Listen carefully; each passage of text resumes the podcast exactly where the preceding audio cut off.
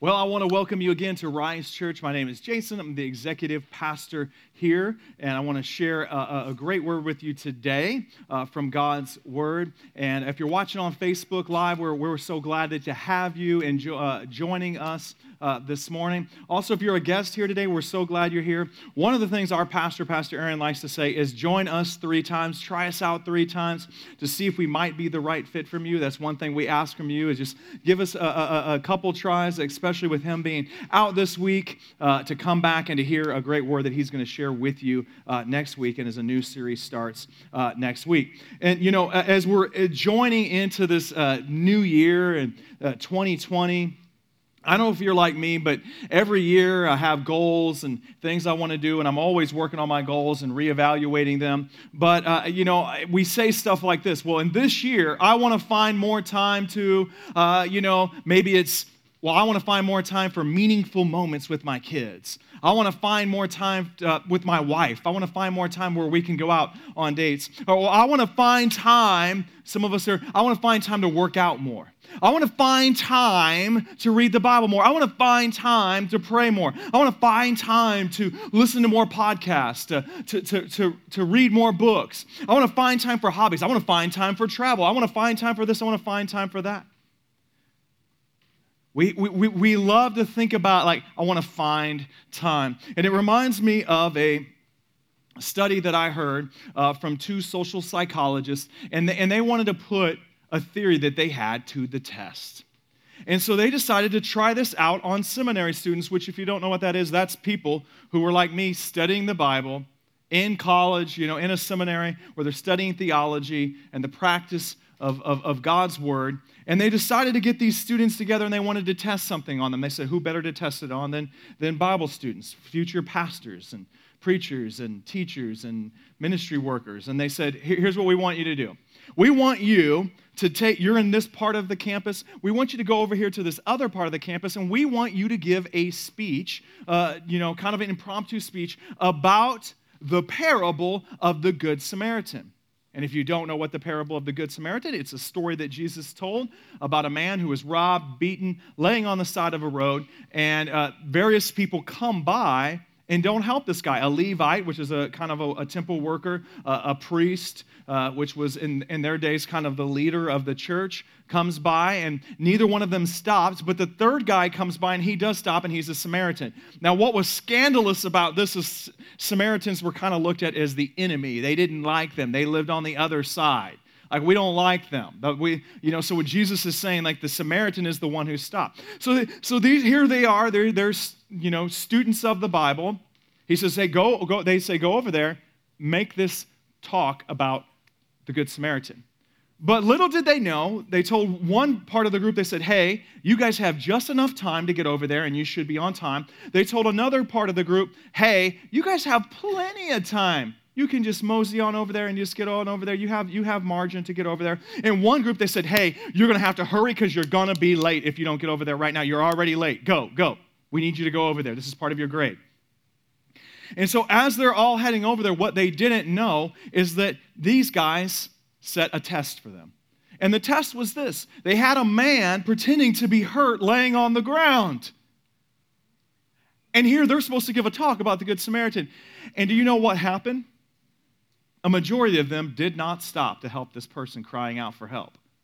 In fact, less than half of those who were told, hey, you have just enough time, actually stopped. A, a, a real small amount of those who said, you're, you're, you're, you're already late, you got to go, you're late. But did you know that those who were told, you have plenty of time, were six times more likely to stop and help the man than those who said, I have no time. If we have time, our behavior is to, we want to do the right thing if we have time for that. People do the right thing if they have time for that. So, how do we find more time to do the right thing? How do we find time to do the right things in our lives? Because we've all been in the place of our life where we say stuff like, I'm so busy. Anybody ever said that? That's the like American thing we say to do. Is like, how are you doing? Busy. Like if you if someone doesn't say they're busy, you're like, oh, you lazy. Like, what, what's going on in your life? You must, must be great to have time to waste. But here's the thing how many of you ever said these words? I don't know how I could get any busier. Anyone ever said that but me? And guess what happened in the next season? I did get busier. Yeah? Yeah, things got busier. I, am always amazed when, you know, students will say, like, I'm so busy. I'm so busy. I'm like, man, I'll go back to that day any day of my life. I know you're busy for you. And so as we grow in life, busy becomes just this thing we are. But here's what I've learned time isn't something that we find, it's something that we take and something that we make. It's something that we make and something that we take. Time isn't something you find, it's something you make and something you take. It doesn't just happen and appear. Time doesn't, it isn't something we just find like, oh, look under my couch, there's some time. And if that's true, what I've learned that time isn't, it's, it's how do we make it and take the time instead of waiting to just find it. I want to share that with you today. How do we go from making and taking time? How do we go? And make and take time instead of waiting to just find it. Let's take a look at John 15 as Jesus is sharing uh, some scriptures, and I believe they have some wisdom for us in this. Uh, Jesus says this in John 15. He says, I am the true grapevine, and my Father is the gardener. My Father is the gardener. He cuts off every branch of mine that does not produce fruit, and he prunes the branches that do bear fruit so they will produce even more. Everyone say, even more.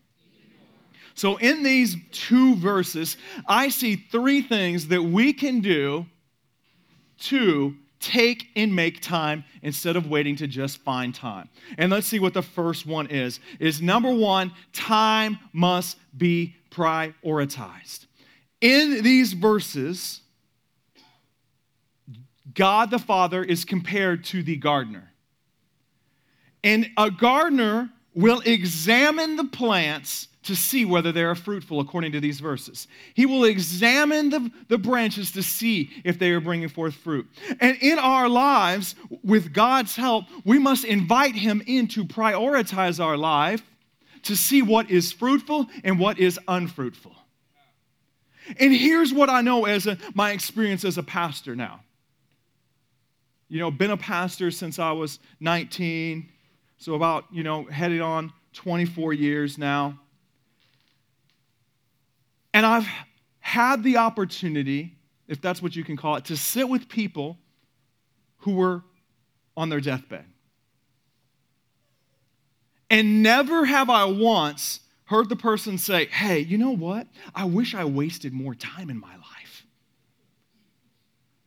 You know what they say is like, Where did the time go? I wish I could have spent more time. I wish I could go back and spend more time with my kids. I've done funerals for people where their kids didn't show up. I wish I would have spent more time on my spouse.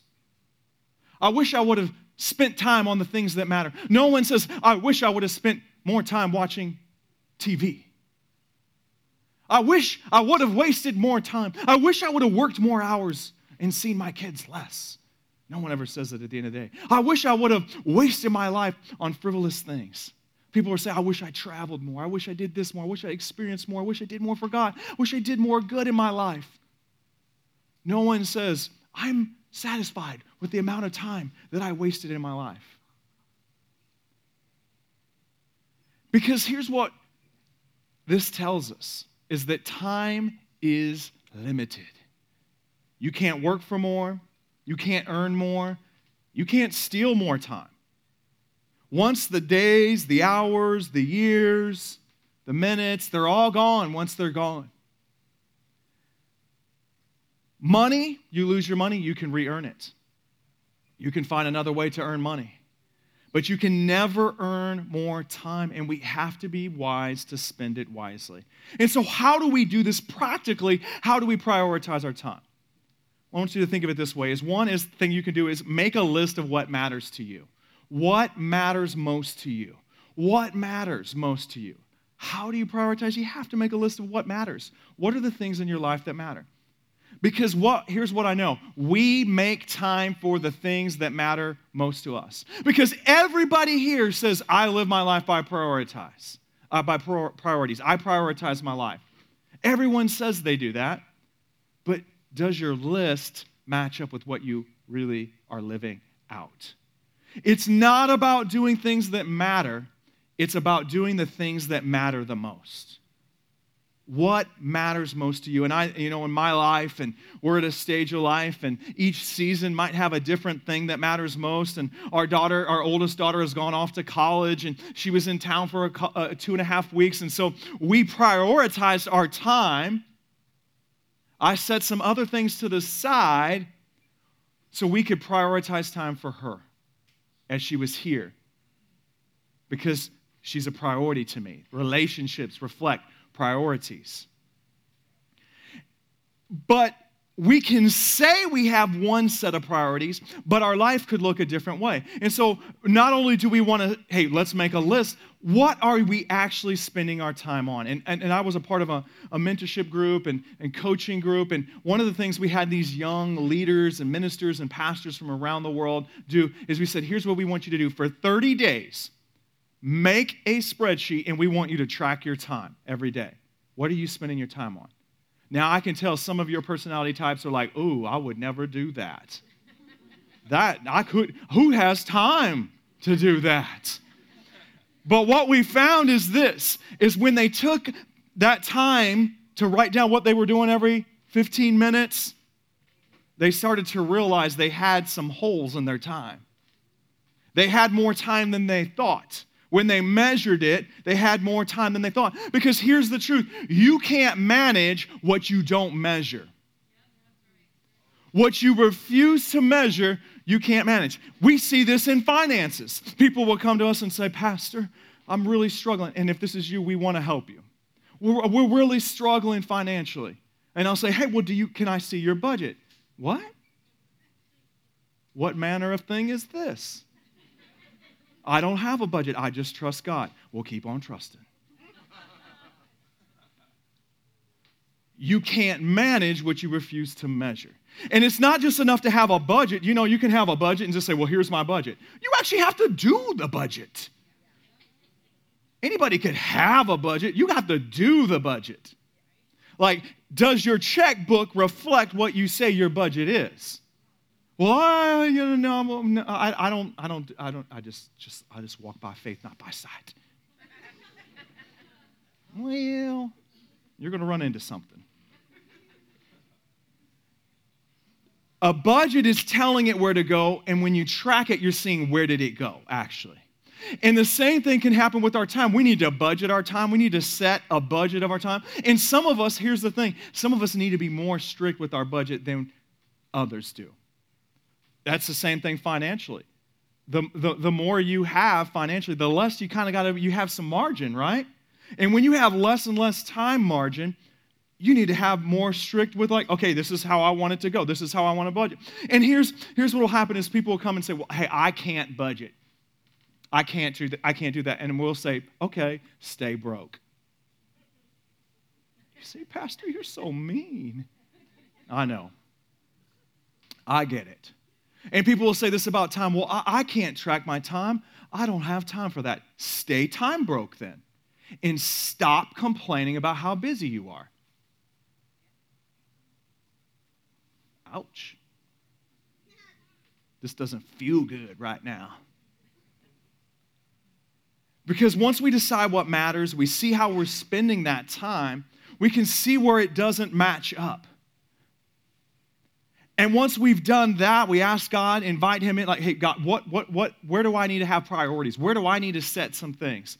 It, it, it comes to the part where after we prioritize, time must be pruned. Time must be pruned. And what do we mean by pruning our lives? Let's check out and see what Jesus said. Let's go back to John 15. He cuts off every branch of mine that doesn't produce fruit, and he prunes the branches that do bear fruit, so they will produce even more. Two things I notice here. One is he cuts off unfruitful branches. And this is just the time where most people spend on this. They want to talk about this part like, we need to get the sin out of our lives. Yes, I agree with that. And often people will come to us and just say, Pastor, you know, I don't feel like our church talks enough about sin.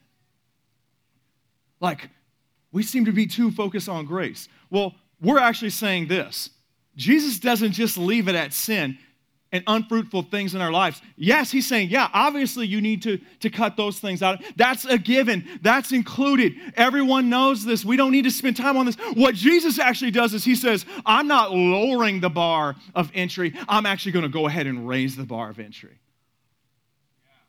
What? What does he do here? The second thing he says, I'm actually going to prune the branches that do bear fruit. These are good branches, and I'm going to prune them back so they can bear not just fruit, but much fruit, more fruit. They can be more productive. And one of the things I wanted to be when I was in high school and I was studying and trying to figure out what I wanted to be before I got the call to be a pastor is I wanted to be a plant biologist was one of the things. I decided either that or a rocket scientist or a brain surgeon. I couldn't make up my mind. But when I was studying this and looking at this, there, there's this interesting thing about pruning, and it says this The general rule of pruning is to always cut, oh, this is so good, in a location where growth will occur. Let me say that again. The general rule of pruning is always cut in a location where growth will occur. It isn't about cutting off the dead branches. It's actually about cutting off some good branches where growth can happen and more fruit can be born forth. And sometimes we're so caught up on what are the things I need to say no to that we miss we need to say yes to less. We need to say yes to less. We need to say yes to less, even good things, because they may not be the God things for us.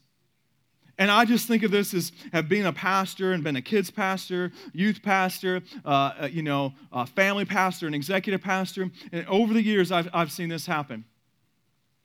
Do your kids, I'm about to attack an American God, I'm sorry. Do your kids really need to be on 12 sports teams? I get it. I love sport ball. All the sport ball. It's all good. I love it all. I'm going to watch some football today. But we make it our God. We prioritize it. Do your kids need to play on four soccer teams, four softball teams, four volleyball teams, four tennis teams? I mean, y'all got them on teams of things I didn't even know were sports. Do they need to be on all those? Probably not. Are they good? Well, they're building character, Pastor. Yeah, but are they bearing much fruit? They're fruitful. Are they bearing much fruit? This is awful quiet. I can hear people sniffling. I get it. I get it. This is an American God to us today. Television shows. I like TV. I'm not against TV. I watch TV. Do we need that many? Do we need to watch all of them? Do you need to have all the streaming things? I get it. I like Baby Yoda too. I'm thirsty. Maybe you need to cut some good out of there. Donuts, they're good. I like donuts. One might be good, 12 might be too much. What do we need to cut? We need to say yes to less. Say yes to less. And I want to ask you that where in your life can you say yes to less? Where in your life are you saying yes to things that God did not call you to say yes to? Because God doesn't prune you to take things away from you. He actually prunes you to give you better things, to higher callings, to greater callings. He has our best interest in mind. He's not trying to hurt you, He's trying to bless you. He's not trying to, He's trying to take you from good to great. So, as we prioritize our lives, we invite God to prune, a part of that pruning process. What's next? Time prioritized and prune will produce. Time prioritized and prune will produce. John 15, going back there, what in verse 2, he says, So they will produce even more. God has called you to be a greater level of fruitfulness than you are right now. As we look in Ephesians, what Paul wrote to the church at Ephesus in, in chapter 5, he says, Therefore, be careful how you walk, not as unwise men, but as wise. We talked about the wise men with Christmas. Wise men do this. What do they do? Making the most of your time because the days are evil. If you believe that the days were evil in their time, how many know the days are evil in our time? Just watch the news. The days are evil in our time. So we must be careful. So as we identify what matters, we're, we're trying to see are our priorities actually matching up with that as we track them, as, we, as we're saying no to the bad things, because that's a given. We understood that. We're saying yes to less. Now, now, how do we give up the good for great? Now, what does that look like practically in our life? What does it practically look like to produce? How do we assure we're truly producing much fruit? How do we make sure we're producing much fruit? There's a couple things I want to I want to kind of as we wrap it up. Is is one is it's planet, planet, planet, planet. Set goals, stretch. Here's what I know about your time. I know this about your money. I know this about your calories that you intake and, and, and, and, and, and expend. If you don't have a plan for it, somebody else will. If you don't have a plan, here's what I know. If I live my life by priorities and I say, well, I have a date night for my wife, and someone calls me up and says, hey, you want to go to the movies? I can't. It's not bad to go to the movies, but I've already set up. I'm going on a date with my wife. If I don't set up time with my kids, this is one thing I do. I, and I say, no, no, no, we're gonna we're gonna have daddy daughter time or daddy son time. I'll have to say no to something else to say. And if something else comes along and I don't have that planned, I can get my priorities wrong.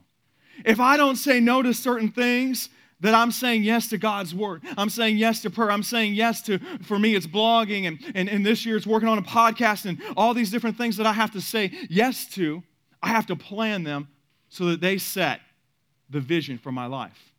And as a church, we're doing that same thing when we talk about Vision 2020 and, and our vision for the future and what God's going to do this year. And we're trying to secure, uh, to make sure that we always have a place to meet. Is, is we're looking forward to the future. We're raising financial goals. We're having a plan to walk out. And it brings us to our second thing is, is, is our second part of this is after we plan it, we have to promise it. And promise it simply means this is who are you accountable to? Who knows what your goals are? Because, you know, what you could do if, if no one's accountable to you, you could just be at the end of the you know, 2019, you'd be like, yeah, I wanted to read 1.5 books this year. I did it. See, look, that was my plan all along. I wanted to gain 75 pounds. See, look, I did it. I wanted to work out no times. Yeah, I did it. No, no, no. It's harder to say, no, no, no, I want you to keep me accountable. I'm not going to have any sugar during the 21 days of prayer. Like, I need you to know like if, if I'm trying to get those frosted flakes, like, no, I can't get it. I have to let my wife know, like, hey, during this time, I'm, I'm, I'm giving up sugar, and I love sugar. I'm going to give that up during that time. I'm going to promise it. I'm going to be accountable. I'm going to record it. I'm going to track it. I'm going to stick to it. I'm going to measure it. And thirdly, after I plan it promise it, I have to pursue it. I have to run after it. And even with, as a church, we're planning. Okay, we got our vision for this. We're, we're, letting y'all know. We've got y'all involved. We've got our elders and our overseers of our church. They're, they're familiar with what we're doing. And now we're pursuing. We got to work it out. And to think about that in my life is, is, is years ago, as, as, as I was a pastor and I realized like, like my metabolism had slowed down from high school. And I was gaining the pounds. I was like, I have to do something. And so I was like, I think I want to run a marathon. And then I looked up how long a marathon was, and I was like, 26.2 miles. Woo! No, thank you. What do I have attention span for? I have attention span for a 5K, which is like 3.1 miles. Yeah, I'm going to do that. It's about 30 minutes. I could do that when I started, it was 30 minutes. And then over the years, I built my time, and I had times I wanted to hit, and I had, I had goals that I wanted to hit. And then, I, then here, this last couple of years, as I moved here to San Antonio, and you can actually run year round here, it's great. I said, you know what? I think I'm ready for that marathon again. I think I'm ready for that goal. And so my pursuit, I had this plan. I had told people about it, and then I pursued it. And then what I realized is I'm going to tweak my goal. I'm going to change that up. But I've got to put in the hard work for it. And when we ask God to be a part of that, yes, God, we want you to help. Let your plans be our plans. We want to be accountable before you and before others as you've called us to be as brothers and sisters in Christ. And, and, and we're going to pursue it. We're going to put in the hard work of it. We, it. It's up to us to work and to put through those things. And so, you know, for me, I'm going to run my first marathon here at, uh, I think it's February, t- six weeks from today, February 16th in Austin. I'm going to run my first marathon because I, I, I, I tweaked it. And so I have six weeks of training left to go. I have six weeks of training left to go, but I'm pursuing it. I have to, I have to stick to the plan. I had to find a plan. I had to tell someone I was doing it. And one of the things I do is I do videos after I do my long runs, and I'm all sweaty and I look like I'm going to die. And I talk uh, and put them up on YouTube. Just to, it's just to help me stay there accountable.